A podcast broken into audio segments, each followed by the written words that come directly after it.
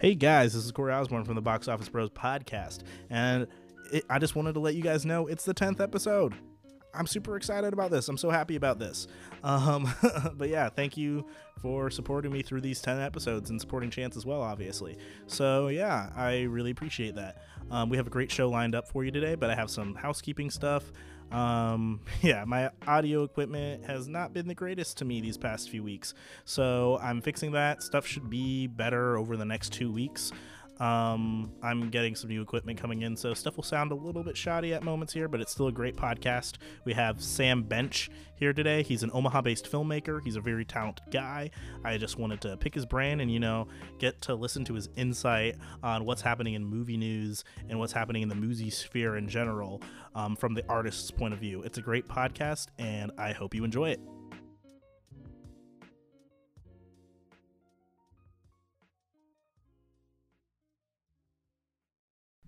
Hello, guys. This is Corey Osborne from the Box Office Bros podcast. This is Chance Oliver from from that same podcast. Oh, you, you think it's is it from the same podcast? No, this is a gardening podcast. You just kind of invited me in from off the street. Honestly, let's just have a gardening fo- podcast. We'll go in the middle of molehalls or something like Wait that. till June to plant your tomatoes. Um, and today in the studio that is not a studio, um, we have Sam Bench in the room. He is a local filmmaker.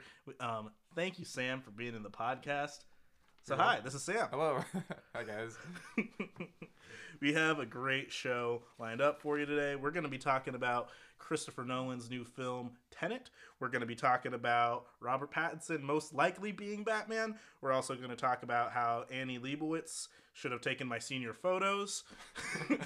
uh, that would be wouldn't those be amazing senior photos? all right, so are you saying Me on like a tauntaun.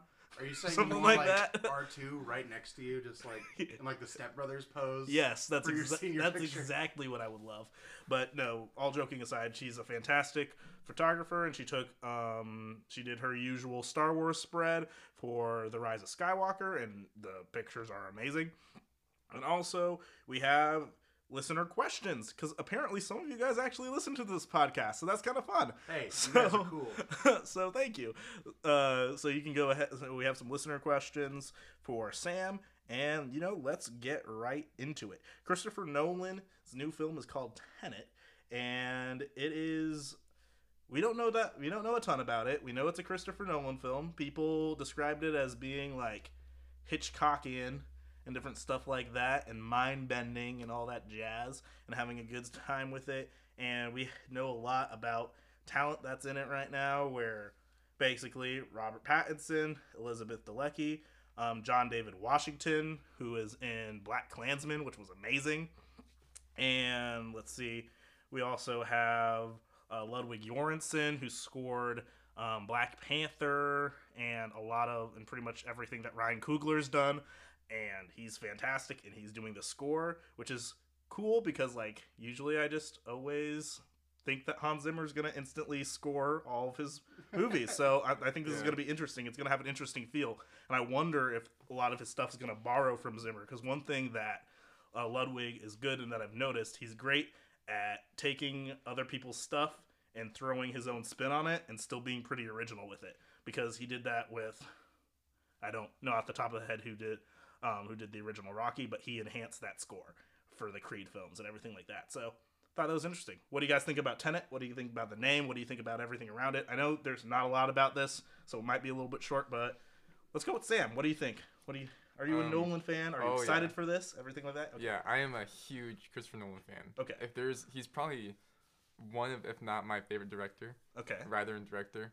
Uh, and so anytime he comes out with a film, I'm very excited.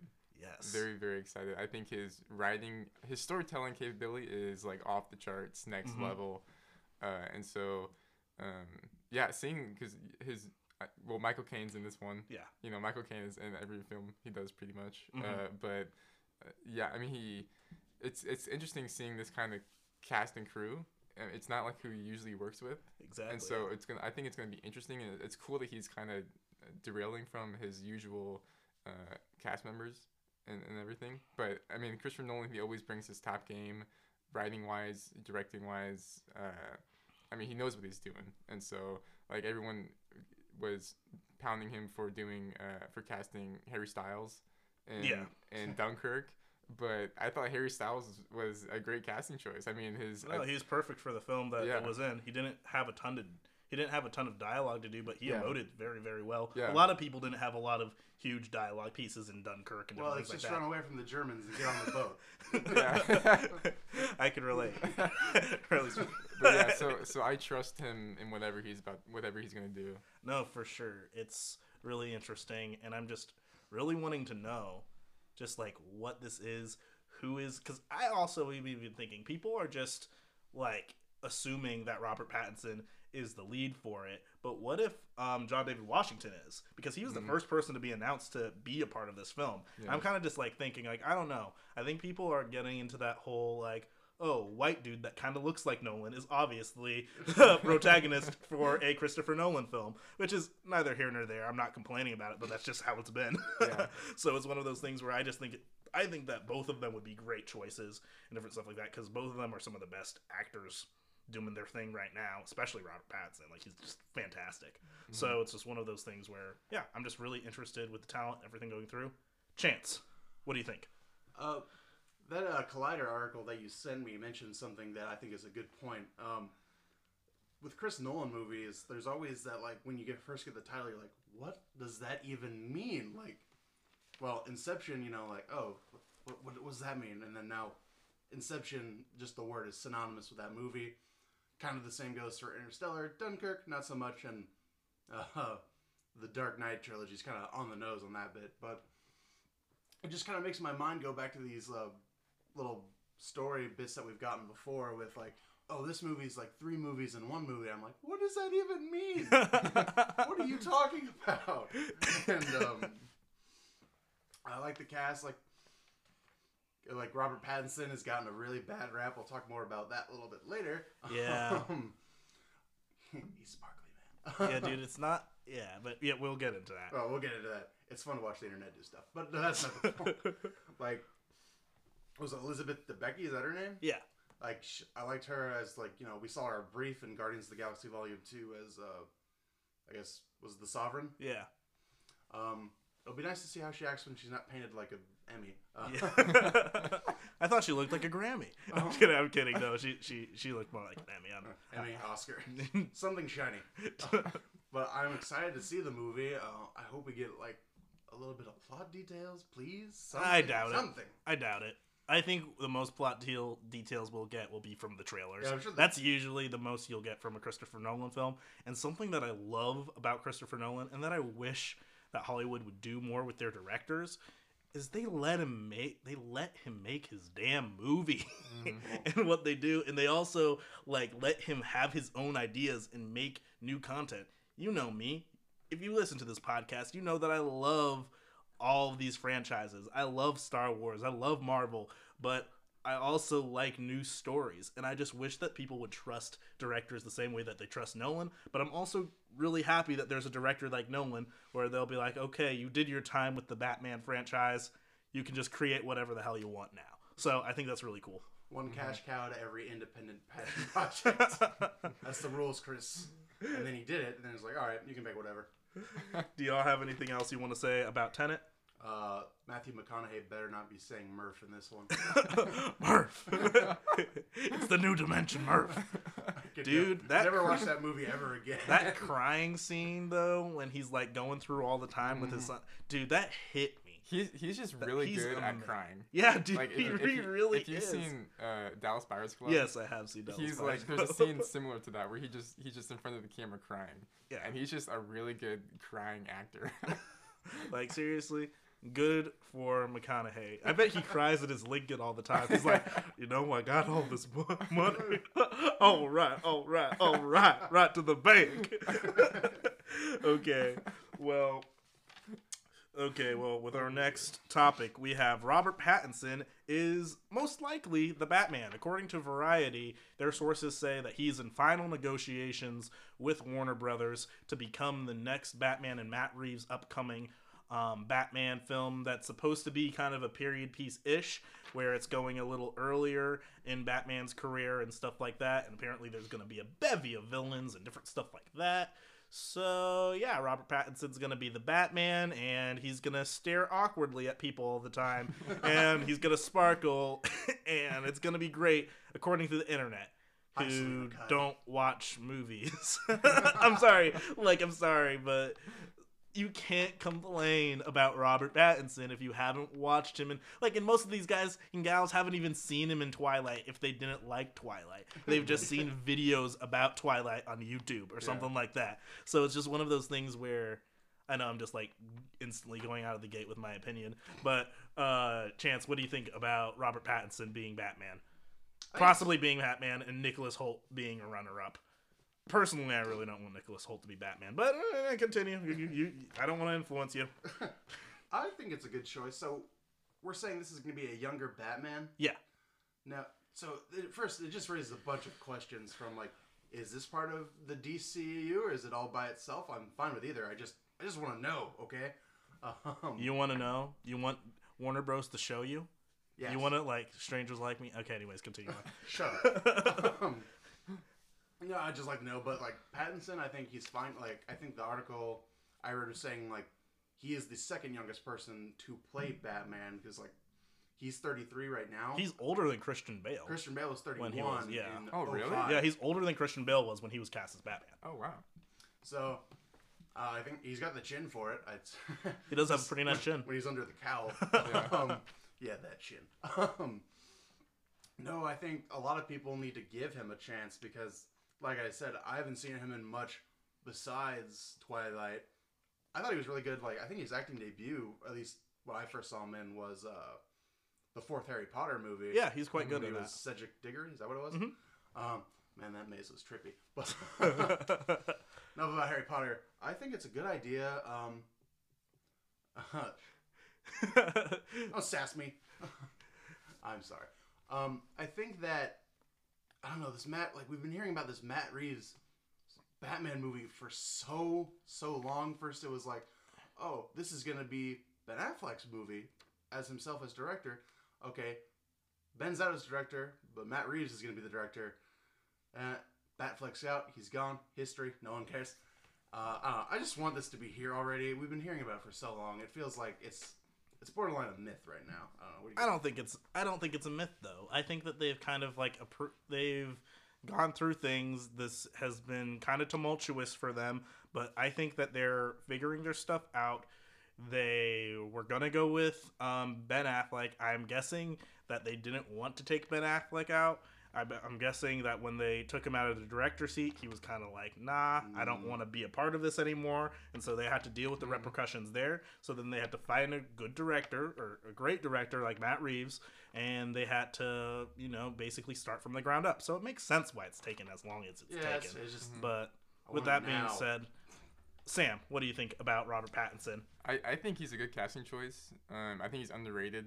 Mhm. Um, uh, he's done the past years. He's done just small independent films, and I think uh, when you do those, you, I think you just become a better actor. Yeah. Uh, and and so him coming fresh out of that is I think is just a positive.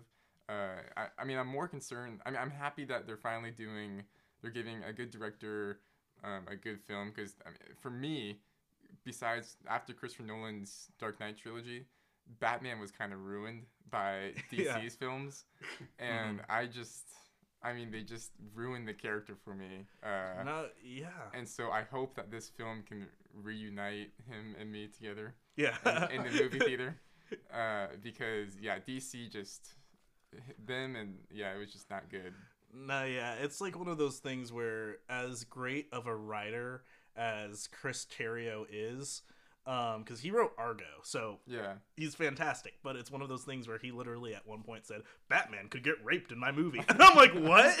like, like, why would that even, why would that even cross your ah. mind? Like, I'm not saying that Batman couldn't get raped in a movie, but why is that like the first thing when you're like, "Yeah, dude, I'm revolutionary. Batman could get raped in this movie." I'm like, "What? That is so, un- that is so off-putting. Like, why? Like, why are you even saying that?" I'm like, "That's so uncomfortable. Like, what is your problem?" But uh This isn't like being interviewed. Gotta up the ante so no one would ever talk to him again. but continue on. What was some of your issues with Batman and Batman v Superman and Justice League? If you even watched Justice League, I, I didn't even see Justice League. because Uh, that's the funny thing. Because I was like, have you seen Justice League? Because he's worse. yeah, because I saw I was really excited for Batman vs Superman. because I I, was too. I, I a lot of people didn't like Man of Steel, but I, I just at the time because I was I was younger in filmmaking, I thought it was like really cool to watch, no. and I thought Zack Snyder is like really good at making things look cool. Oh no, it's a good looking film. Like, Yeah, no, I, but- I'll never argue against that. and then like- I well then I learned about great, his, his storytelling isn't the best, and Mhm. so when Batman vs Superman like all the trailers were coming out, I thought that I was like I was super excited, and so Mhm. when I went to the film, it was just so all over the place. The storytelling wasn't good. The it was just not very. It, just it just wasn't written properly from Yeah. a character perspective, and so yeah, I didn't even see Justice League. you dodged yourself a bullet there, Yeah, dude. It's not a good film.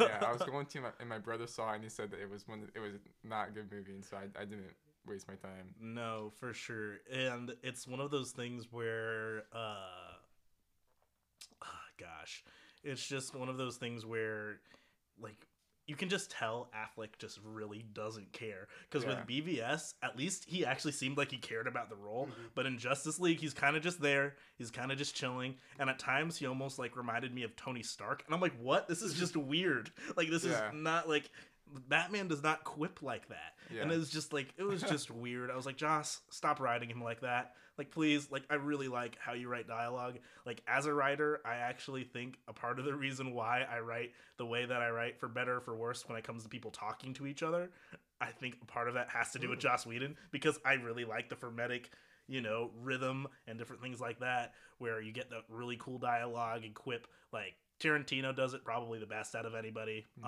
um, and Joss does it really well as well. But if you get too much into it, it's almost like every single character isn't a character; they're a quip machine and different things like that. So Right. I noticed that was happening in it. But anyways, getting off of that bunny trail. Robert Pattinson, what I think about it. I think it's a great casting choice. I think that it's really good. and I think the internet needs to stop being a baby about it. And they need to understand and they need to watch, you know, more indie films. And I'm not trying to be that guy who's like pretentious about it. Like, oh my gosh, I just spend my day on Amazon Prime watching every single indie film. Have you ever seen Beautiful Boy?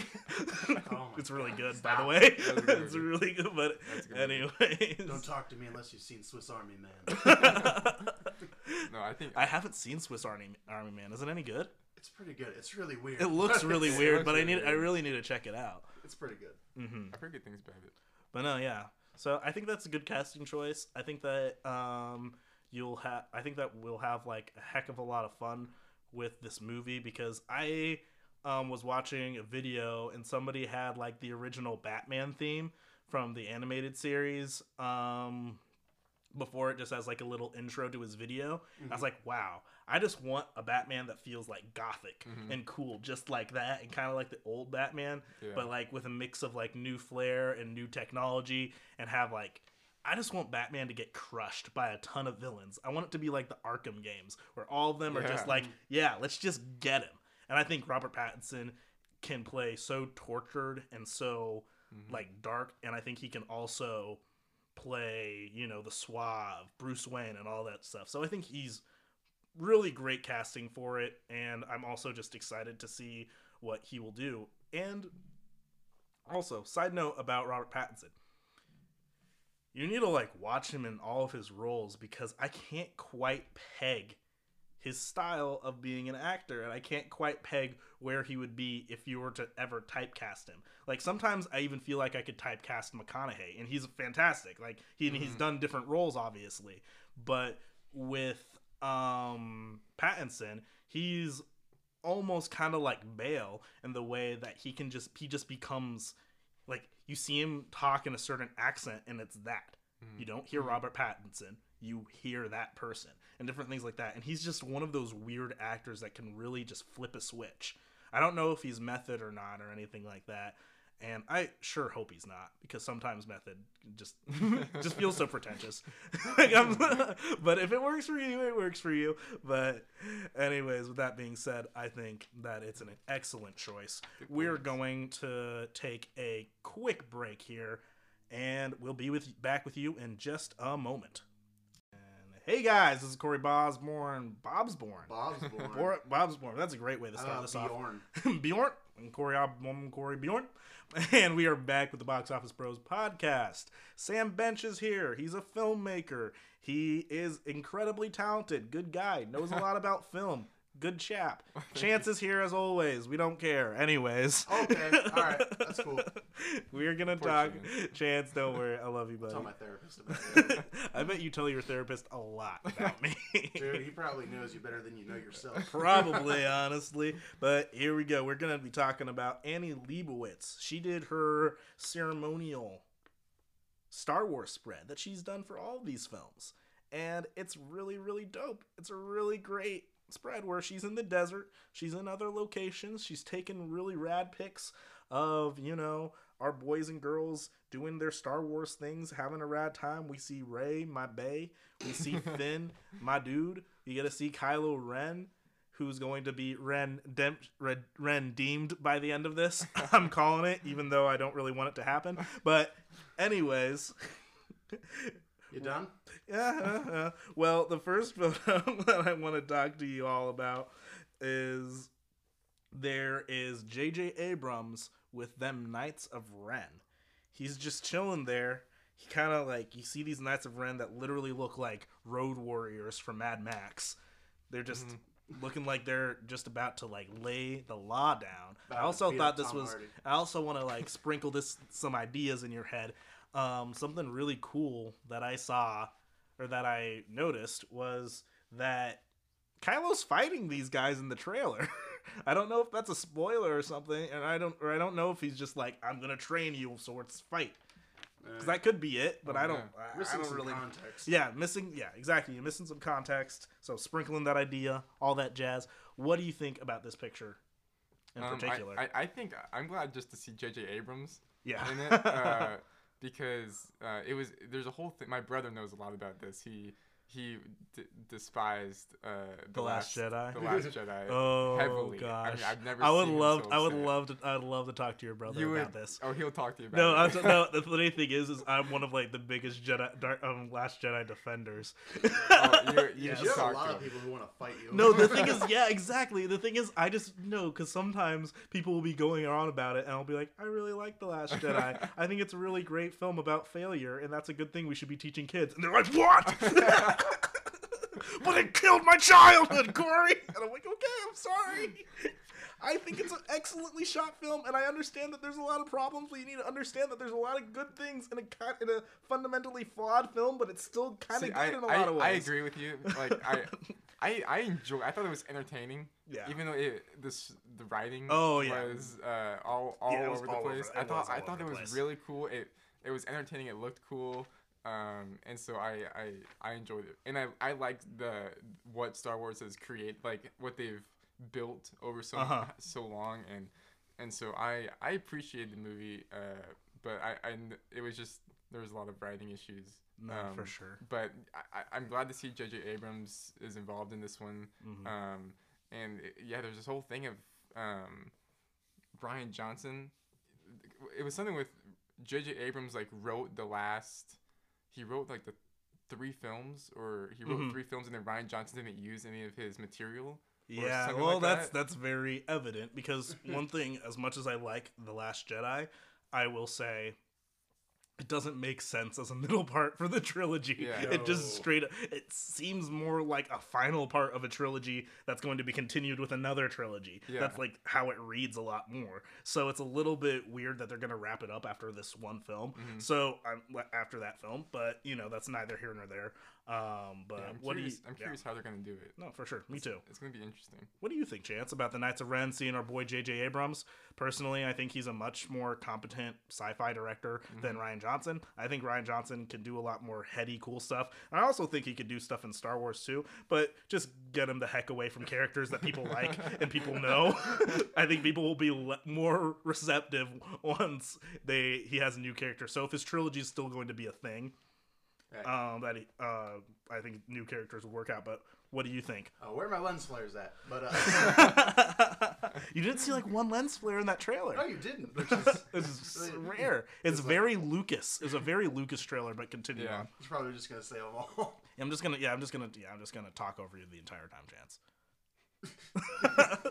no, um, the Knights of Ren. I was like, because we well, we first saw that in episode seven. I'm like, what's the Knights of Ren? Is that like some little Sith cult or something? And like, Yeah, And then like the Last Jedi comes around, and I'm like, uh, the judge or like the owner from the golf club in Caddyshack. We're just like, well, we're waiting. and um, and like even we get that little brief passing mention in Last Jedi is like leader of the Knights of Ren. I'm like, come on, on with it. um, so I'm very excited to finally see them because like, what's the relationship to Kylo? Where do they? I mean, maybe we don't need a where do they come from, but like, what what's their gimmick or what what's their what's their goal with like. You know, the First Order, the Resistance, the New Republic, rip. Uh-huh. yeah. so, Where do you come from, Knight, Knights of Ren? Where do you go? You left the plot. you, you left the plot in Last Jedi. Cotton Eye, Kylo Ren's, or Knights of Rens. What if they were just called the Kylo Rens? Wouldn't that be the perfect like boy band? Hi guys, this is Kylo and the Rens. Ooh Rey, you are my baby. Ooh Rey. It wouldn't be a podcast if, unless I sang for like a see, tiny part of it. Kylo that we know is the diva of the group and just left. It's like, Did I'm any going out on my own. Did any of you guys see the um, video that SNL did a few years ago when The Force Awakens came out, where it was like undercover boss Star Yes. Killer Base? Oh, yeah, yeah, oh, it's saw so funny because it's like I see in your mind. It is stupid. Gosh, I can't get over how good Adam Driver is. Yeah. he's so fantastic. He's a great actor, and um, he was a Marine. Yeah, dude, I thought that was really interesting. I think he's the best character in the new Oh no, trilogy. my, by far. I think that JJ created some amazing characters. Like I really love Finn, and I really love um, I really love Kylo, and Rey is getting better with each movie, in my opinion. But Poe got kind of whack in Last Jedi. he did get a little whack, and Finn got a little bit whack in the Last Jedi too. He had the same exact arc as he did in the first film, but All that stuff with Kiss from a Rose. exactly. But Kylo Ren is obviously the most interesting character that JJ came up with, and Rian Johnson noticed that and he doubled down on it because he thought it was the most interesting thing to kind of explore in the Last Jedi. So I think yeah, I think that was pretty cool. And we have Keri Russell in a bounty hunter esque kind of thing. You know, she's Keri Russell. She's one of JJ Abrams, you know, pals. JJ's Bay. She's JJ. Well, JJ is married with kids. No, he is No, not no. JJ's Bay. We're not starting room. This is not a rumor podcast. Yes, it is. but um, yeah. So, Keri Russell, do you guys have any like attachment to her or anything like that? Or any like you guys understand or watch anything that she's been in? I'm sure I've watched stuff with her in it, and I'm sure she's great. But I cannot recall a time that I've watched anything with Keri Russell in it. The name sounds familiar. I know I have. Well, my well, my first thought on the picture is that looks really cool. She looks, yeah, she looks awesome, and I love the colors. I just love the command of color that Annie Leibovitz has in her pictures. Like, mm-hmm. gosh, so talented, so cool. Like, seriously, teach me photography because Yeah. I'm an amateur. so please teach me. No. The thing that worries me though is that What's like, up? oh man, that looks really cool. And the last time I went, oh man, that looks really cool in a Star Wars movie was with Captain Phasma. I was like, oh man. yeah, and you have the same guy riding it. Except Ah. Larry Kasdan isn't gonna be there though. But Still- Larry. I, I, I once. Larry Kasdan is great, and you can't, you, you, I know. you can't. The guy wrote the guy, the guy wrote Empire, so. I know. but um, I just I don't know. It's like I want a little more than what we got with Phasma. Like I, I'm not saying she has to be in like the whole movie, but something you know I doubt it. important. She was announced later in the cast process, so I doubt that. Because typically, when they announce people, they go from most important to least important. True. That's kind of the way that it goes. Even though they did have Max von Sydow in the first casting announcement for The Force Awakens, and he's just in the first scene, and they used an actor Yeah. of the caliber of Max von Sydow for literally dying in the beginning of the film. I remember when she was a princess. Okay, see you later. See you later. Time to get stabbed. Yeah, that was weird. oh look, he stopped the blaster bolt. Okay, guys, bye. Sam, are you inter- or are you? What were you just about to say? No, I was just saying. I, I don't know. Hoping for something good.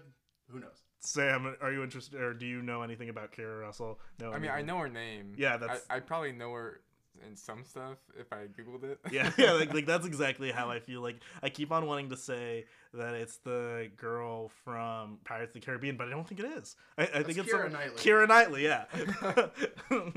but it's just one of those things where, yeah, I'm sure if I googled it, no sh- thing about her. She's gonna be making way more money than I'm ever gonna make. I'm perusing so, if you'd like but yeah, there's there's that. Uh, but she, she looks, August Rush. but she looks good. Oh, she is an August Rush.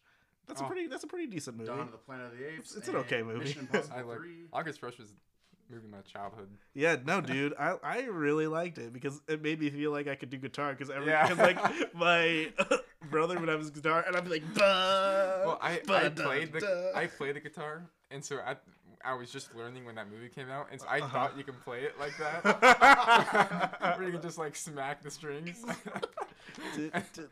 and so I would I would go with my mom and like try to like play it like that. But Like, Little- like a rubber band. little little Freddie Highmore doing all that stuff, yeah, aka Norman Bates. And Ever he- watch any of that show where he's Norman Bates in it? It's pretty good. I I, haven't watched have. all of it, but it's pretty it's pretty decent. The isn't he in the doctor or Well, no, like he is a doctor. He's like he plays this like autistic doctor Okay, yeah. in one of these The- in one Oh, of these yeah, shows. what's that show called? I'm not. Try- I'm trying. The Good Doctor. The Good Doctor. Oh, okay. Yeah, and he um, plays Norman Bates in this one like young Norman Bates TV show. And he's Oh, pretty good in that. Yeah. So yeah, I think he's a And he, I, he's got good actor. he's got good praise for the Good Doctor. no, I think. you know, I should probably check it out And- sometime. It's just that TV shows they're all encompassing. Yeah. I just watched Barry. The I watched. The, if you have you ever heard of Barry? It's where Bill Hader plays a hitman, and he is um, he has to kill some dude that's in an acting class. So he infiltrates the acting class, and then he goes to it, and like Henry Winkler's the acting teacher. Oh, it's just it's amazing. And then great. and then Bill Hader goes in, and then he like loves the class and he realizes that he's always wanted to act. So he decides he wants to be an actor instead of being a hitman. And then hilarity ensues because he has to balance those two lives as he's trying to get out of being a hitman. And so it's just really good. It's a great show. It's on hbo well, it's fantastic. We got we got a tad distracted. you only you know just a tad but it works. We we we're actually making pretty good time here. So Sweet. lit. so we have that. Um, we have General Hux hanging out with um, do, um hanging out with Allegiant General Pryde, which is Richard E. Grant. Which I don't know why Richard E. Grant hasn't been an Imperial slash First Order officer yet. He just looks Yeah. the part Yeah. so well. He just looks like a Nazi. like he looks like he's about to oppress some aliens right now. You know what I mean? yeah. He's a good casting choice. No, he's a great casting choice. hmm And he's like, he sounds so official, even though I feel like Star Wars creates new titles for Imperial, off- Imperial officers just to make themselves seem more important. Like Allegiant General Pryde, spelled with a Y. Is it really? Yes, it's definitely spelled with a Y. Oh my god. That's so extra. oh, very extra. But yeah, what do you guys think about that? Um, yeah, I mean, I think you're, I think you're spot on with this, with this casting choice, No. and and saying that, I think, uh, yeah, I mean, it's cool. Yeah, he looks proper. He looks like he will just Listen. annoy Domhnall Gleeson a lot because I you can tell that guy has performance issues. you can tell that he thinks you can tell that he's like I'm, he has like that whole complex complex where he's a shrimp, and so the second that Kylo gets out of the room, he probably wants to look so much bigger Yeah. and different stuff like that. So I think that it would be a good foil for Domhnall Gleeson's character Mhm. and all that jazz. So I, uh, yeah, I kind of think I don't know. when I first saw the picture, my first thought was like, "Dad, Kylo's being mean to me." Allegiant, Allegiant General Pryde. Yeah. Like the stormtroopers won't listen. I don't know. I think Hux. I don't know. Hux has kind of gotten the. Uh, I guess he's probably just written this way of like, being the sniveling kind of bad guy. Like he got embarrassed by uh, Snoke in the beginning of the Last Jedi, where it was like, "Ah, Force Wall, come here now," and then just always his little kind of rivalry with uh, Kylo. Uh, I think it'll be a good foil to Hux in a way that like we haven't really seen because like Hux has always been pretty much in charge except for Snoke and Kylo a little bit. So it'll be interesting to see what like I don't know a more mature leader figure is to him. No, yeah, it's There's, gonna. There are a bunch of kids running the universe and no one seems to care. No, exactly. So I just feel like it's I feel like it's a really good choice. I think that it's really cool that they're expanding the universe even in this last chapter, and I'm just excited to see where that because I was kind of trepidatious to look at these photos and really get delve into them, but at the same time, I feel like they showed us just enough to really Podcast pique got podcast. yeah, to kind of like yeah, exactly to pique my interest and be like, okay, well, they're not showing me a lot about the plot. They're showing me they're like setting up some really cool questions for me because I'm like, where's all this going to go? And like, there's a picture in particular that I really want to talk about later, Yes. but um, because that's I think it's very fascinating where they're at in that picture. But we have this picture of our boy Lando, literally wearing the same threads that he was wearing in the Solo movie. Um, we have Poe Dameron. We have BB-8 chilling there. We have D-O, which is a new droid that's gonna just have all the toys. You know, have all these kids are gonna be asking for D-O toys. But and we have our boy R.I.P. Um, Chewbacca It. chilling there and different things like that. So we have them in the Millennium Falcon. They're chilling, having a grand old time. You know, as good as you'd probably get with that Millennium Falcon without thinking of the fact that if you put a blacklight to that place, you'd be like, Han! Gross. you know how many aliens. Uh, okay, I'm not going to get into that, but still, it's just one of those things where it's just like. Your mom yeah, listens to this podcast. occasionally. Okay. Hi, mom. Um, but, anyways, I think that it's a very great photo, classic photo of just them chilling in the chilling in the Falcon. It's just as good as you'd think it would be seeing Lando there again. And I think it's really sad that Han's not there anymore. It's sad that Leia isn't there anymore. It's sad that Luke isn't there anymore. Or will he be there? But Uh, um, Careful. Fans will come after you. Came, came after Mark Hamill on Twitter. so it's one of those things where I think it's a you know just a great classic photo. What do you guys think? Mhm. Yeah, I think it's a I it's a really good picture. Really good. I mean, she's a phenomenal photographer. Uh, I I love Oscar Isaac. Uh, yeah, I mean, You it's seen Inside Llewyn Davis? Mm-mm. Ah, dude, you need to check out Inside Llewyn Davis. It's a great movie. Coen Brothers. It's a Coen Oh, Brothers okay. film where he's just a wandering musician, and you. It's not really a movie about anything. It's just him dealing with the different um, relationships in his life and just walking through life. He randomly like finds a cat, and he just like is like, "Hey, cat, don't follow me around," and he's just hanging out with his cat the entire time. And it sounds really simplistic, but it's just so good because it just like enters his life. But Inside Llewyn Davis, Oscar Isaac's probably my favorite Oscar Isaac performance. But anyways, continue. Yeah, I mean, I, I think it's, it's gonna be interesting to see where that goes in the movie with these characters and, like you said, if anyone's gonna come back or rejoin them and stuff. So yeah, Um, Chahance, Kahansi? Kahansi, Ka- Kahansi. Uh, well, I for, well, obviously I've said this on the podcast before. I wish they would have brought Lando back way sooner than this. They should have. And I think if they knew, like, obviously, there's no way of knowing stuff with Carrie Fisher and stuff. I think they would have kind of tried to get everybody together earlier. But can continue on. But the thing is, life isn't like that sometimes. Sometimes you don't get to see somebody for the rest of time. That's true. It's sad. But, you know, Oh, anyways, was continue. depressing. Um, like Billy Dee always never fails to bring a smile to my face, like no matter what he's doing. Um, so I'm glad he's here. I hope you know Oscar Isaac looks good. The new droid looks good. You know, you know there's gonna be like a little iPad app toy that you can control uh, for him. Mm-hmm. Uh, what was I going? to... Oh, well, yeah, the threads you were talking about of him being in the same stuff that he wore in Solo. hmm I was reading on Reddit about um, the pictures, and someone's just like, you know, he probably there's some probably just some compartment that Han never found on the Millennium Falcon the whole time, where Lando's just like bang bang, and then like, hey, my clothes. he was like, and they still fit. All right. Just something suave Billy Dee line. I can't. I hope he's in a. Maybe he won't. Be, I hope Billy Dee is in a bunch of this movie. I just He's so good. he's so good. He's so great. He's even great as Two Face. Well, like it's in that dumb Batman movie. I don't know if that's Batman Forever, No. but he was he was Two Face Oh yeah. before like he became like he was Harvey Dent, yeah. and then in the next movie they recast him with Tommy Lee Jones. Oh yeah. I bet I Billy remember- D would have made that movie way better. No, but yeah, he was just Billy Dee's great. That's just the name of the game. He's amazing. He's suave. He's perfect as Lando, mm-hmm. and I think that they did him a real dirty disservice with his story line with him and Han in Return of the Jedi, because they should have had some conflict and all that jazz, and I thought that would have been really cool. But anyways, that's Take just me. Go ahead. That's just me complaining about films that came out before I was born. So Before Osborne was Osborne. Osborne was Osborne. Anyways, continue. Anything else you guys have to say about our boy Lando chilling in the chilling in the in the cockpit of the Falcon?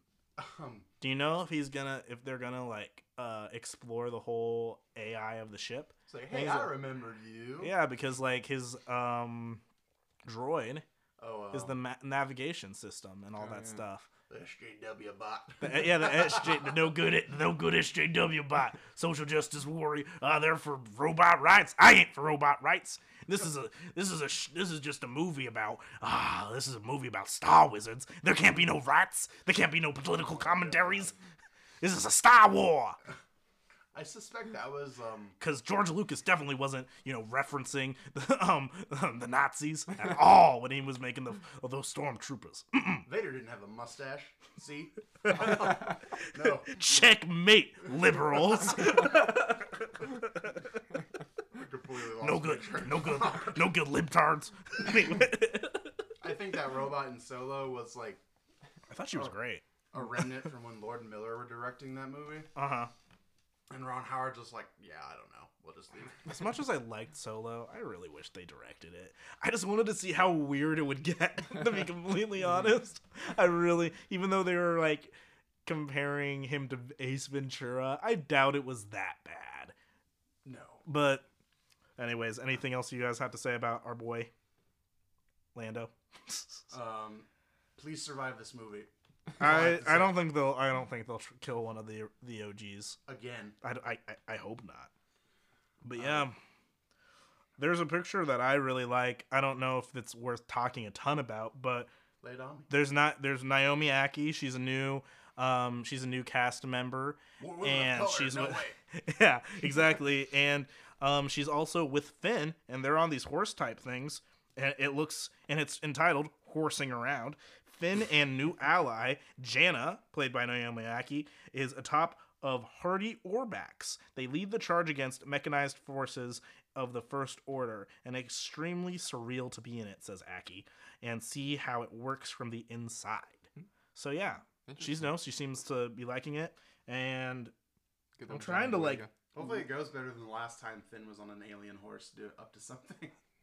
That was such a stupid scene. You know what was annoying when the end of that scene when uh when wha- what's her face who the internet's super mad at and super racist. Yeah, Rose. When Rose was like, "Now we're done." I'm like, "No, there's still kids that are in captivity. You're not done. Go get them wanna- and take them out of." They're like, "Yeah, now we're done." And they unchained the horse. I want to run my fist through this whole beautiful place. I'm like, what? Who wrote that? I thought that was a decent line. It wasn't No. awful. It wasn't terrible. It wasn't nearly as bad as it's. I hate sand. It's coarse and rough. It gets everywhere. That's the best Which is true, it kinda like, does get everywhere. whole- whole Like, have you ever gotten like sand stuck in your hair? Yes. That's awful. But anyways, um, it's, uh, like that's probably come to the beach. that's probably what Anakin was talking about.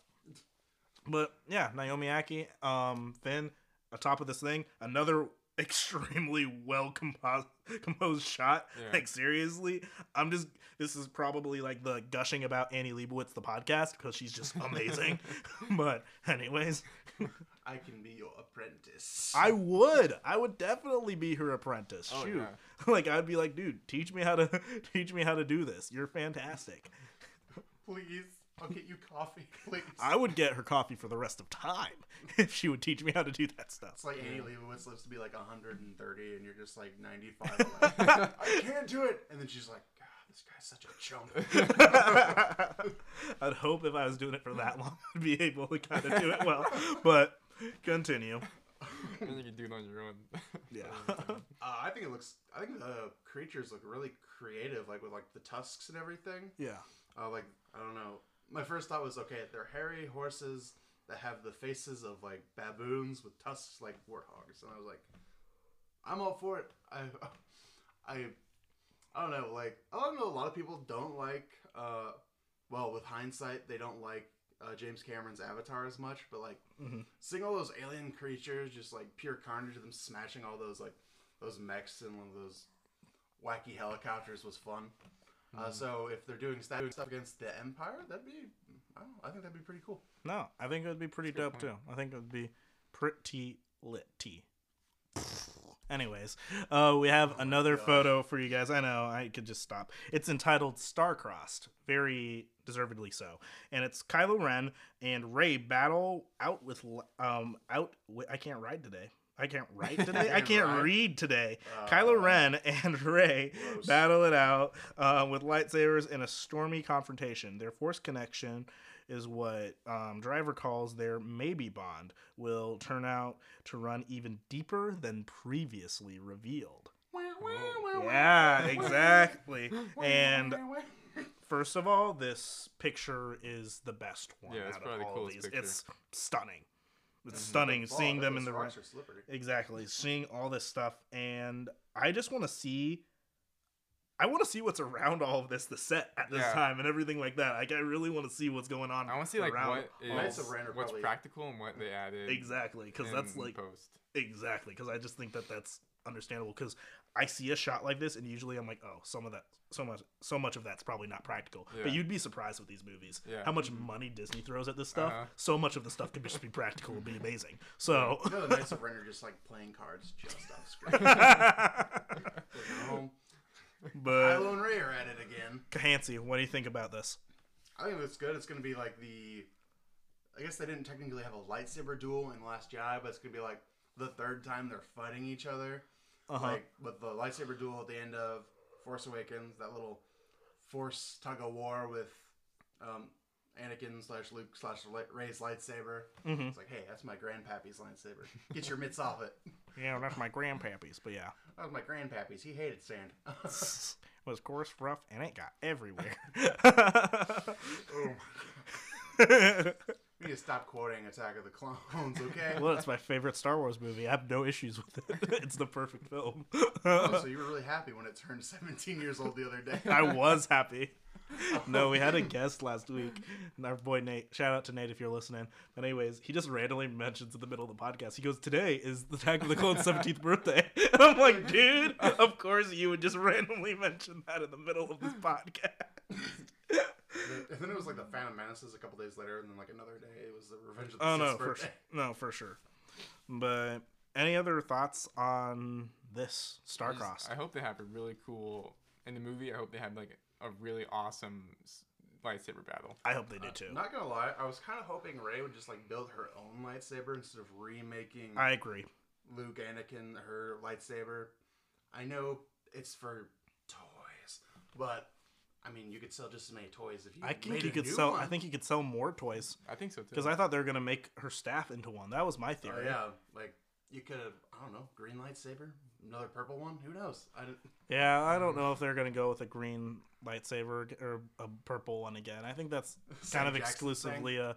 s- And I love how he has like bad mother effer wrote, Oh. written on written on his thing. I, I, I think that's I think that's hysterical. You know that dude has it on his mantle. No, you do exactly. No, he has it. Like he owns Mm-hmm. it. He has it at his house. He kept it. He kept a few things from the set. Usually you can't get away with that, but He's Sam Jackson. Sam Jackson's one of the few. yeah, No, like if I ever work on a movie and Sam Jackson's in it, I'm like, do whatever you want. You know, some That's, extras like standing next to the craft table. Hey, can we get that? No.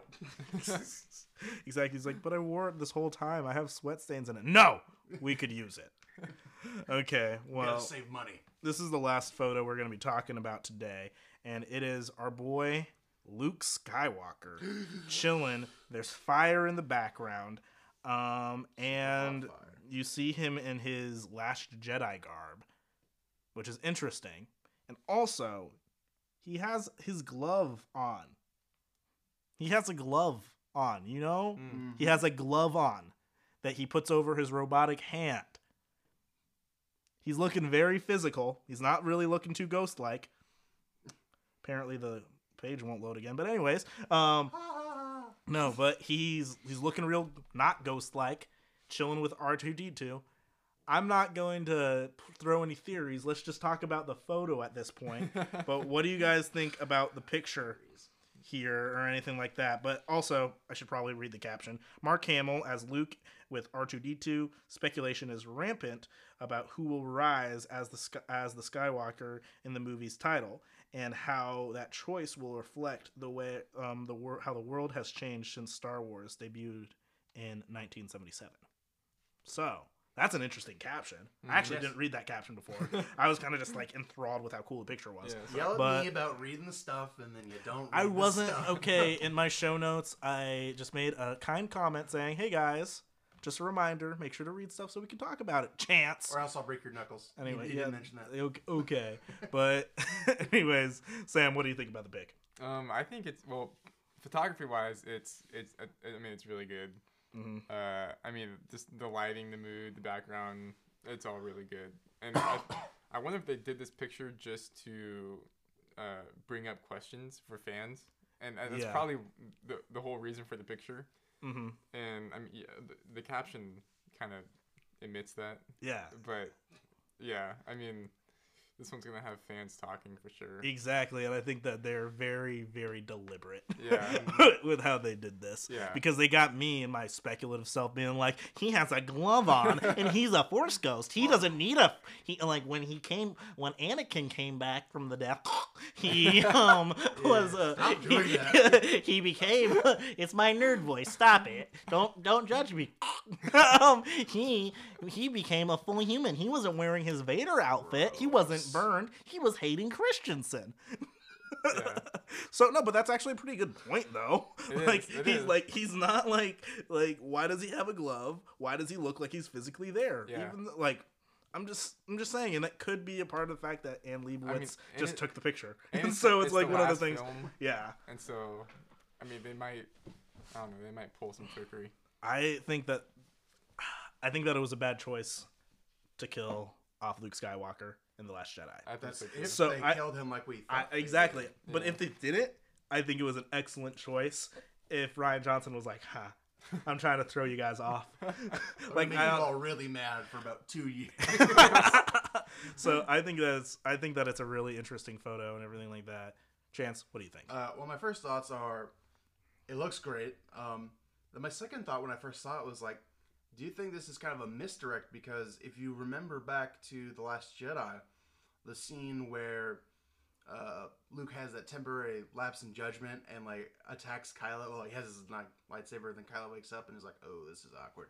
Um, it reminds me of like that scene where like the new Jedi Temple is like on fire, and like that one scene of like his hand on like R two, just like weeping at the fact that oh no, the new Jedi Order is dead again. Um, so it could be from like th- it could be like an expansion on that scene of when Kylo went to the, the dark side, and then my other thought could be is that maybe it's a new force a bit like maybe he just kind of teleported away and not necessarily he's dead. Um like a lot of people i know it's pretty much the verbatim the same way that luke and obi-wan disappear or yeah, not- it, it definitely it definitely was because his clothes did fall to the The- ground. It wasn't that he just his Like, his everything robe went disappeared. away. It's not like everything disappeared. The robes fell too. Yeah. So, yeah, So maybe it's a new force ability or just like like new like one with the force powers like the I've always been like the Maybe Luke is the Force.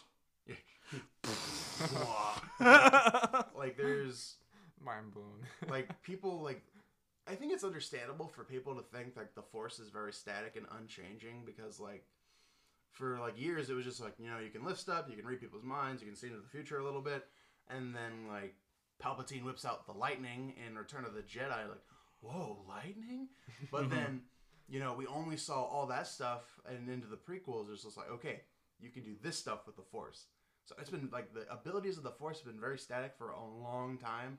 So I think people were a little less accepting to the change that, that they saw in the uh, uh, Last Jedi. Like, well, with your nerd voice, Corey, just like you can't pro- astral project yourself halfway across the galaxy. It's like seriously, can't do dude. that. it's a it's a it's a sh- it's a movie about about space wizards. you don't know everything that space wizards can do. Shut up. Leia, like stop it! You can't make yourself go through space. This is stupid. No, like seriously, I hate it when people are like, "That's not how the physics would work." what physics? What physics? What has physics work? There are explosions in space. That is not how physics actually work. Like I love how you're like in general like stop it like why you were literally just figuring out reasons to bitch about this film more like, Like, that's literally what it suspension is of disbelief gets Like, neck snapped as soon as something you don't like happens. no it just pisses me off it makes me so annoyed when people just like like seriously guys have fun and watch movies and have fun and have a some s- suspension of disbelief but you know, Regardless. fair critiques and just don't. that's go not i don't think it's a fair critique though i No, no, really no, don't make fair is. critiques. yeah but you know that aside anybody have any closing thoughts on the annie leibovitz spread everything like that rad Um, photos different things like that Uh, yeah, I, mean, I think great pictures. Uh, she did a great job choosing and taking pictures that raise awareness of what fans want to see mm-hmm. and, and what kind of gives hints to certain things about what's going to happen in the film. And so, I, I mean, I think it's a, it's nothing but positive Uh, stuff. yeah. I wonder if we're gonna see Maz Kanata at all in this movie. I don't know. I don't- I don't know. The one- I think that's one of their failed characters, in my opinion. Oh yeah, yeah like like when like who plays her? She's in Black Panther. What's her name? Her name's um, Lupita Nyong'o. Yeah, Lupita Nyong'o. Oh, yeah. I like Lupita She's Nyong'o great. a lot. hmm Um, 12 Years a Slave. Mm, she's fantastic. Uh, so good. but like one of my problems with the Force Awakens, I know we're getting slightly way off topic. It's Um, fine. Like when uh, she has Luke's lightsaber, she's like, "Where did you get this?" Oh, a good question for another time. I'm like, the writer doesn't know where she got it. but I think that would be a great story for I don't know some Comic or some anything like that. in like the Disney streaming. I think that'd be cool. No, you But, know, it would be a lot of fun, and they're gonna do a lot of cool stuff with that Disney streaming. We're gonna take a quick break, and we're gonna do some closing out time with some rad listener questions. We're- Radical. Sam's gonna be on the hot seat. You're not gonna want to miss it. Okay, peace for now. And we are back with the Box Office Bros podcast, and we have Sam Bench here. We're gonna be giving him listener questions. Your voice will be heard, and you'll get to know if I'm a jerk or not, and I chose your question or not. You know. So, anyways, just off the bat, we have this from Mike. What is the easiest part of a scene to mess up? Lighting, dialogue, etc. You know, it can be anything. What's the easiest thing to mess up in a scene? To mess up, that's a good question. Um, it I think it depends what you're doing with it, like wh- what job. Because if the DP does the lighting, and so Mhm. you, you just kind of tell them what you want, and then the DP does it. So on my aspect, you don't really mess that up. Mhm. But if you if you're writing and directing it, I would say that the probably the easiest thing to mess up would be. I would. I don't, that's a good question.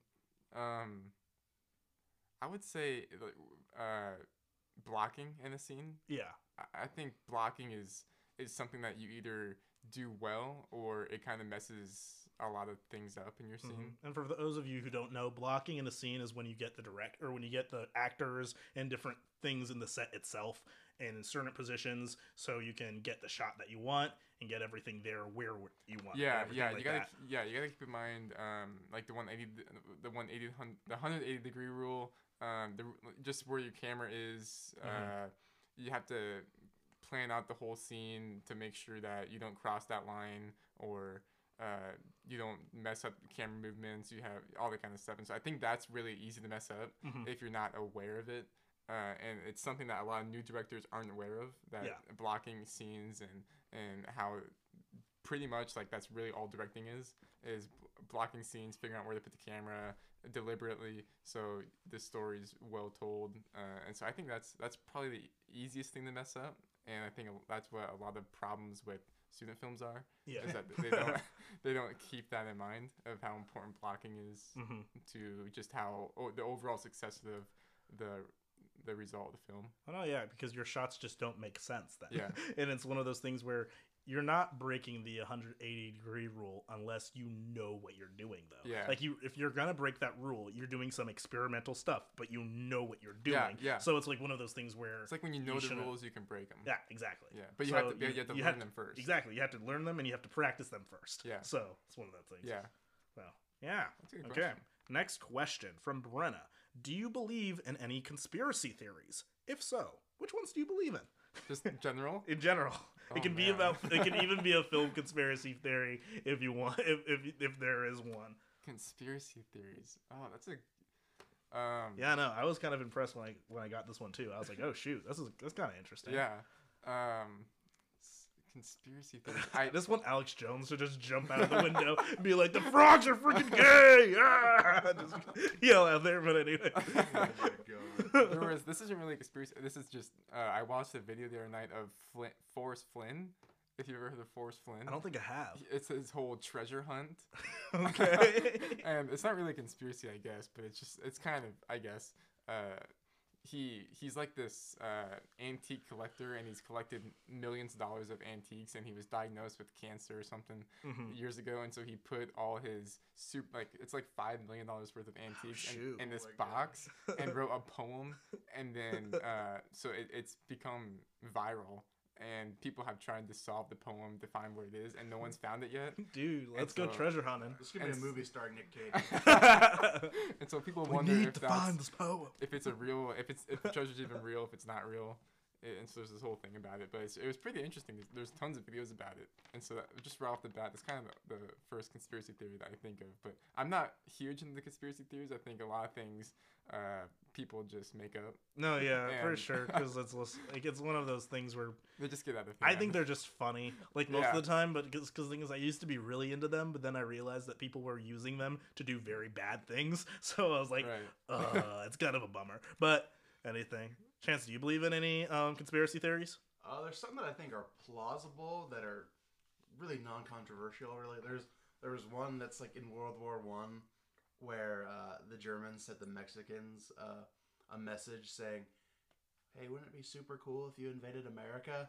And then British intercepted it. It's like, "Hey, look what the Germans did." And it's like, "Oh, I guess we gotta declare war on them now." But there's some people like, "What if the British just made that message and said it so they could get America into the war?" oh No, yeah, like that's like, and that's what I'm saying. Some of these conspiracy theories are feasible, and they could make sense from a certain perspective. Because there's a lot of conspiracy theories that have proven to be kind of true, and it's like, like for instance, it's like, uh, I don't want to get too political here, but it's just like the war in Iraq and how it was started not for the same reasons than a lot of uh the constituents of the Bush administration would think. Money, Things like that. Exactly. so it's just like one of those things where it's conspiracy theories like that, where some of them can be proven to be true, but all this like Pizzagate stuff and all these just like even though I would like to believe that we are led by lizard people though. I think that'd be a good time. So, some innocent person's business. but no, it's just like one of those things where yeah, can be harmful, but yeah. but yeah, they're- they're thank just- you. they're But, fun no, yeah. They are, but thank you so much, Brenna. Thank you for that question. yeah Brenna Um. okay. Uh, uh, from Chance, who is Hey, that's definitely a listener. Oh. Uh, I think you already kind of got glossed past this, but you might have a different answer um, than I think. But who has inspired you the most in the industry? Hmm. um probably christopher nolan Yeah, like that's what I was a- thinking because you we already. glanced Yeah, yeah, because yeah, said because we mentioned, but like, explain some more. Like, what's the first Christopher Nolan film that you ever watched, or what do you um like? What was something yeah. that just made you fall in love? with probably Christopher i Nolan's think films? his his writing is uh something that i've well, I, I fell in love with the Prestige. Yeah, I think- the Prestige is great. Yeah, I and love the Prestige. And so I, you know, I, I've seen his films before, but then when I, when I started getting really into film and, and writing and all that kind of stuff, when I watched The Prestige, I was just the writing and just the way he tells that story uh, and the story structure is crazy good. I mean, it's crazy. Uh, and then once you, it's just he, he takes film to another level, and he really he he shows a lot of people who think they know about film how it's done. And uh and i mean just and inception uh, i mean the dark knight is one probably one of the best just superhero films uh, or just films of like the past decade uh, as a super I mean, he, and he's just so incredibly versatile. Like he's done a superhero movie he's done a space movie he's done a war movie he's done uh, a, a magic movie with the prestige. He's, No, i yeah. mean it's crazy how versatile he is as a writer and director uh, and he just has such understanding of his craft. It's just it, you, you can't help but not want to learn from him. And uh, for, yeah the prestige is the movie that really turned me on to how amazing he is at writing. And and then i and then i looked more into the dark knight and, and just how he creates characters and and protagonists and antagonists and how their conflicts match with each other and they're so perfect for each other and and how those go with the plot of the film and all. It's just it all works so well and it's there's rarely a flaw in his in his writing. And that's something to be marveled, I think, and, and very impressive. And so so yeah, I just I love I love Christopher Nolan. Uh, and of course Tarantino is a big inspiration and uh, for his writing and just what he's done. Any anyone that can write and direct original content nowadays is uh, is something to be inspiring. And um, and like Denis Villeneuve, I Oh, think his dude, directing. Denis is amazing. yeah. Denis, everybody sleeps on Denis too. Well, it's, I just it's want just because he's Dune to be amazing. Yeah. So amazing that people just have to pay attention to it and be like, this guy's fantastic. Yeah, Because I I, think he's like Blade Runner, the closest. I think he's so close to Nolan as far as like his understanding. his of, understanding of the craft and Yeah. everything like that. I just think it's really cool. But Yeah. continue. Yeah, I mean the the Blade. your thunder here. He he just like Arrival. Oh, God. Arrival. I, I mean, love oh Arrival. my gosh! Like he's and prisoners. Uh, he he just he he respects his audience, and I think that's what makes a good director. is That they respect their audience enough to uh, make a really awesome piece of art. So so yeah, Den- Denis Villeneuve is an inspiration. Uh, Christopher Nolan, Quentin Tarantino, Aaron Sorkin with his writing. Yes. Um, Yes. Our boy. um, yeah, yeah. Social Network, but but yeah, No, dude. Social Network is probably one of the best scripts that Uh-huh. I've ever read. Yeah. Period. It's so good. yeah. But next question. We have this one from my boy Ryan Musinski. he gets a last name. Shout out. okay, so Ryan asked two choices. Your body is literally a camera, but you have your normal human brain and you can still think like you do now. B, that's the second option. You have a brain of a camera, but your normal body is doomed to walk around aimlessly recording things with your eyes all open all the time with no real conscience. After a year of the footage of what the footage is collected and edited into a film, edited into a film, which one do you think would be the um, better chance of making a lot of money and getting into Sundance? by the way, by the way, making a lot of Ryan, making a lot of money and getting into Sundance are two very different things. yeah, usually a lot of films them- that get into of them- Sundance don't make a lot of money. So, Love you, Ryan. oh Ryan and I have been pals since like fourth grade. He's a good guy. And he's a, he's an he's an avid listener and he's hilarious. He's he's hilarious. He's a funny guy. Oh my gosh. Shout out to you, Ryan. I, lo- I, I, I love you, buddy. Thank you for asking this Oh question because it's great. That's a great question. so, what do you think? um, so I have to choose between those two. Yeah, if you want to like read over them Okay. again or look over them again, like it's just it's a, it's just an interesting question. It's, So if my body is a camera and you have a normal brain, and still think as I do, or the brain of a camera but your body records everything, and then after, which oh, which has a better chance of making lots of money getting to Sundance? Um, So are you like on a track like other cameras are that you can like go around and do stuff, or are you just like sitting like as a camcorder on someone's shelf and like you know grandma grandma ethel saw a cool bird and goes to take a picture with you? It's like that is a cool bird. Good shot ethel or something. I don't know. I mean, if if if you had to choose which one would make it into Sundance, it would have to be because the first one you don't really get any footage. If you're Like I think you're getting footage in both. Oh, It's I mean, just you're it- not cognizant of what's. oh, going on. I see. It just depends. Your Uh, it- brain, yeah, it depends on. yeah, the brain of a camera, and you're doomed to walk around. Oh, I see. I see. So I, I would say the first one you would probably get a better chance getting into Sundance just because uh, the second one you're just aimlessly recording things. Uh, it'd probably be hard to get a good film doing that.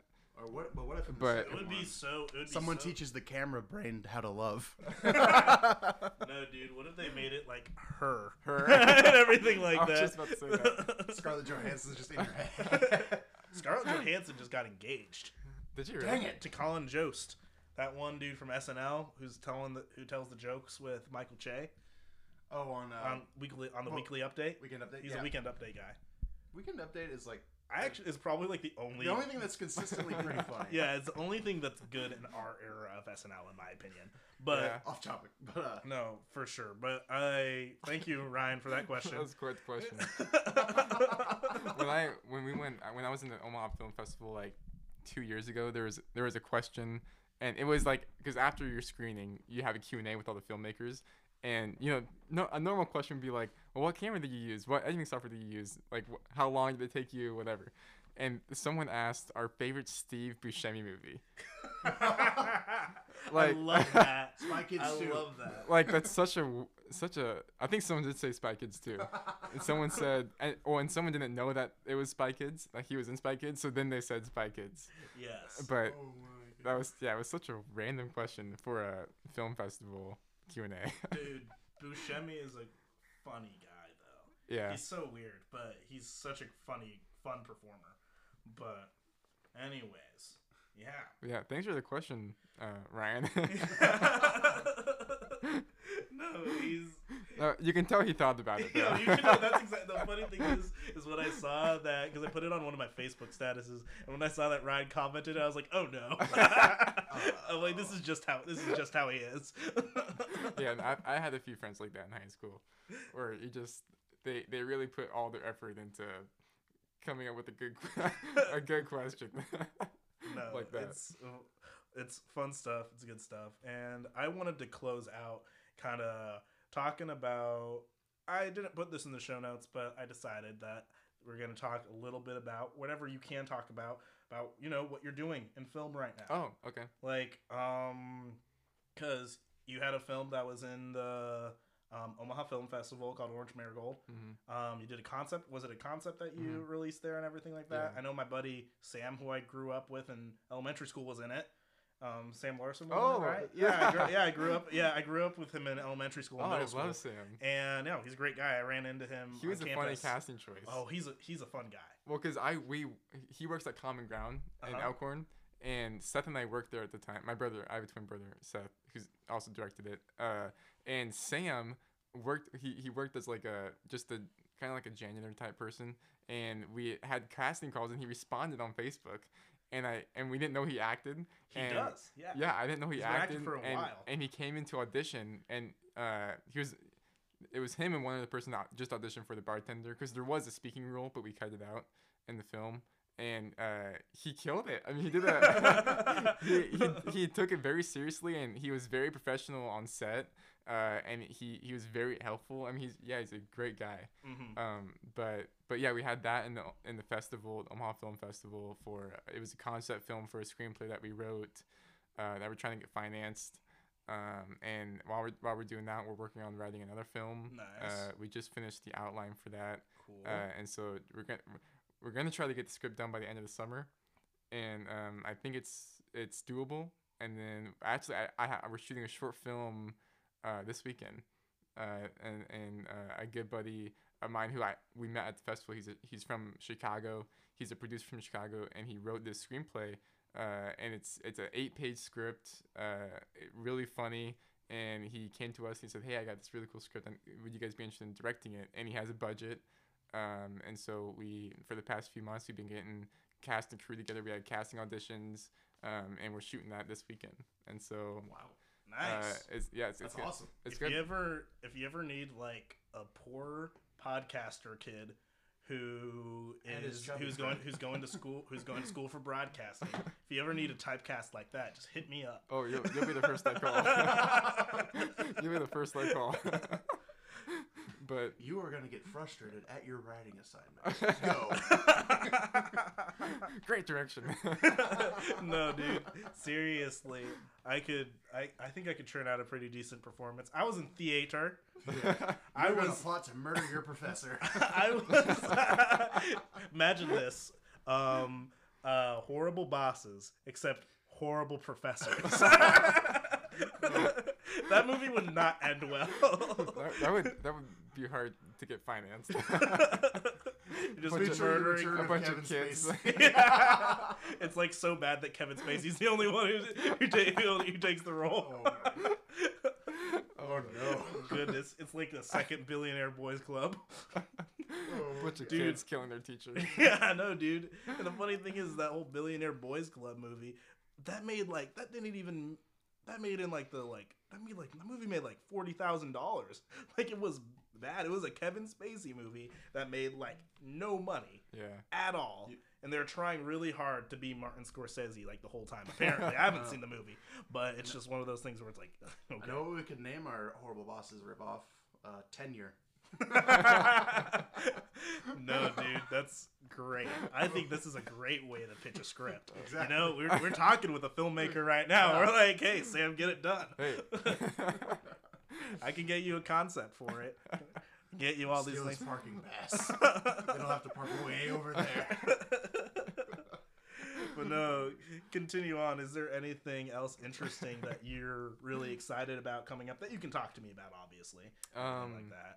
really, I mean, just the the script that we're writing now is because we, we wrote our first script. Uh, Orange Marigold was our first ever screenplay we wrote feature length, and it was a big learning, ex- like a really really big learning experience. And it was, it's I mean it's a good script, but it's it's limited because we were learning at the time, and uh, and so with this new screenplay that we're writing, it's it's after we've learned all these things, and so we're applying those to the script, and it's it's just super. I'm very very excited about this this screenplay. It's it's something that uh, I I the reason I think we can finish it by the end of the summer is that we're so into it, and and it's fun being into film like that again because it, with the screenplay it was like that the first time with Orange Marigold, and then uh, we we we that's that took so long that it was it kind of took over our our creative thinking and you only have so much creative thinking until you're burnt out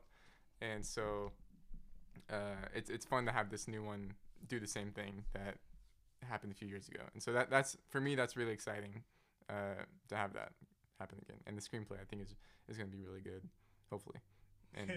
and I believe in you. hope- No, dude, I actually do believe. I actually do believe in you. As somebody who has not seen Orange Marigold, but I have read the Uh-huh. screenplay for Orange Marigold, and I think it's quite good. And Oh, like, and it's genuine. Like, I've read a lot of screen. I've read a lot of student screenplays before, where I've been like, okay, this part of it's good, and this part of it's good, and this part of it's good, and you know where you have to kind of cherry pick with positive things. This As a part's whole, big dumb. as as a as a whole, I think like the wide majority of your script, I'd have to read it again to honestly f- realize some of the things that I didn't like as much or different stuff like that. Mm. Because but there was very few parts of it like I really enjoyed it, and I think Oh, that you're you. on your way. Yeah, I think you're on the way to making some incredible films, Sam. So, and I thanks. I really so. appreciate you being on the podcast. Chance, do you have any closing thoughts? Anything like that today? Um, go support your local movie theaters. Exactly. Go support your local movie theaters. Because if they disappear, I'm gonna be really mad at all of you. Yeah. Go to film streams sometime, guys. Not a sponsor, but could be a sponsor. Anyways, No, what- um, Film streams, email us. yeah, that's exactly what I'm saying. And then uh, support your local filmmakers, support your local podcasters like me. Yeah. on Anchor, on Anchor, on Anchor.fm slash help us. We're poor. Anyways, um, Give me your change, boy. and the podcast will be better. Like I honestly want to get a big setup where I can have all of us have mics at once and have a rad time and it can sound beautiful because I have the ability to make the so- podcast sound amazing and everything like that. but you know, anyways. Use my knowledge. I thank you. like please um let help me use the knowledge that um i am paying a lot of money to go to school for. But anyways. It's like that one part of Iron Man 2 where he's just like, I'm limited by the technology of my time. no for sure. But yeah it's a, i think that's a good place to end. Uh support your local artists. Support your everybody here. I really appreciate you sam for being on the podcast. I'd love to have you again. And the thing is i haven't even met your brother so it's like one of those things where maybe we can get Oh, yeah, you yeah, bouncing off of each other talking about film sometime. You I guys can think- talk about the last. Jedi. Yeah, guys, you can just yell at me. The Last Jedi. We have a buddy named Caleb who, like, every time chance he gets, he just likes to argue about like two things. He likes to argue with BK about basketball, and he likes to argue with me about the Last Jedi.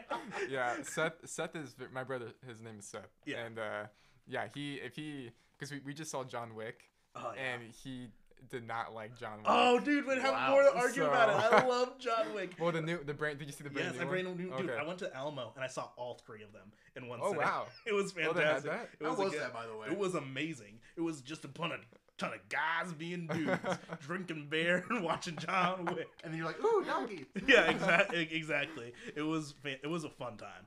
And Yeah. also Alamo, you can definitely definitely email us and we can get sponsored. Oh, that'd be cool. That would be a really sweet sponsor. Yeah, we could be the people who tell you not to uh, text and talk during the movies. hey, you, I honestly- you with the flat bill, stop talking.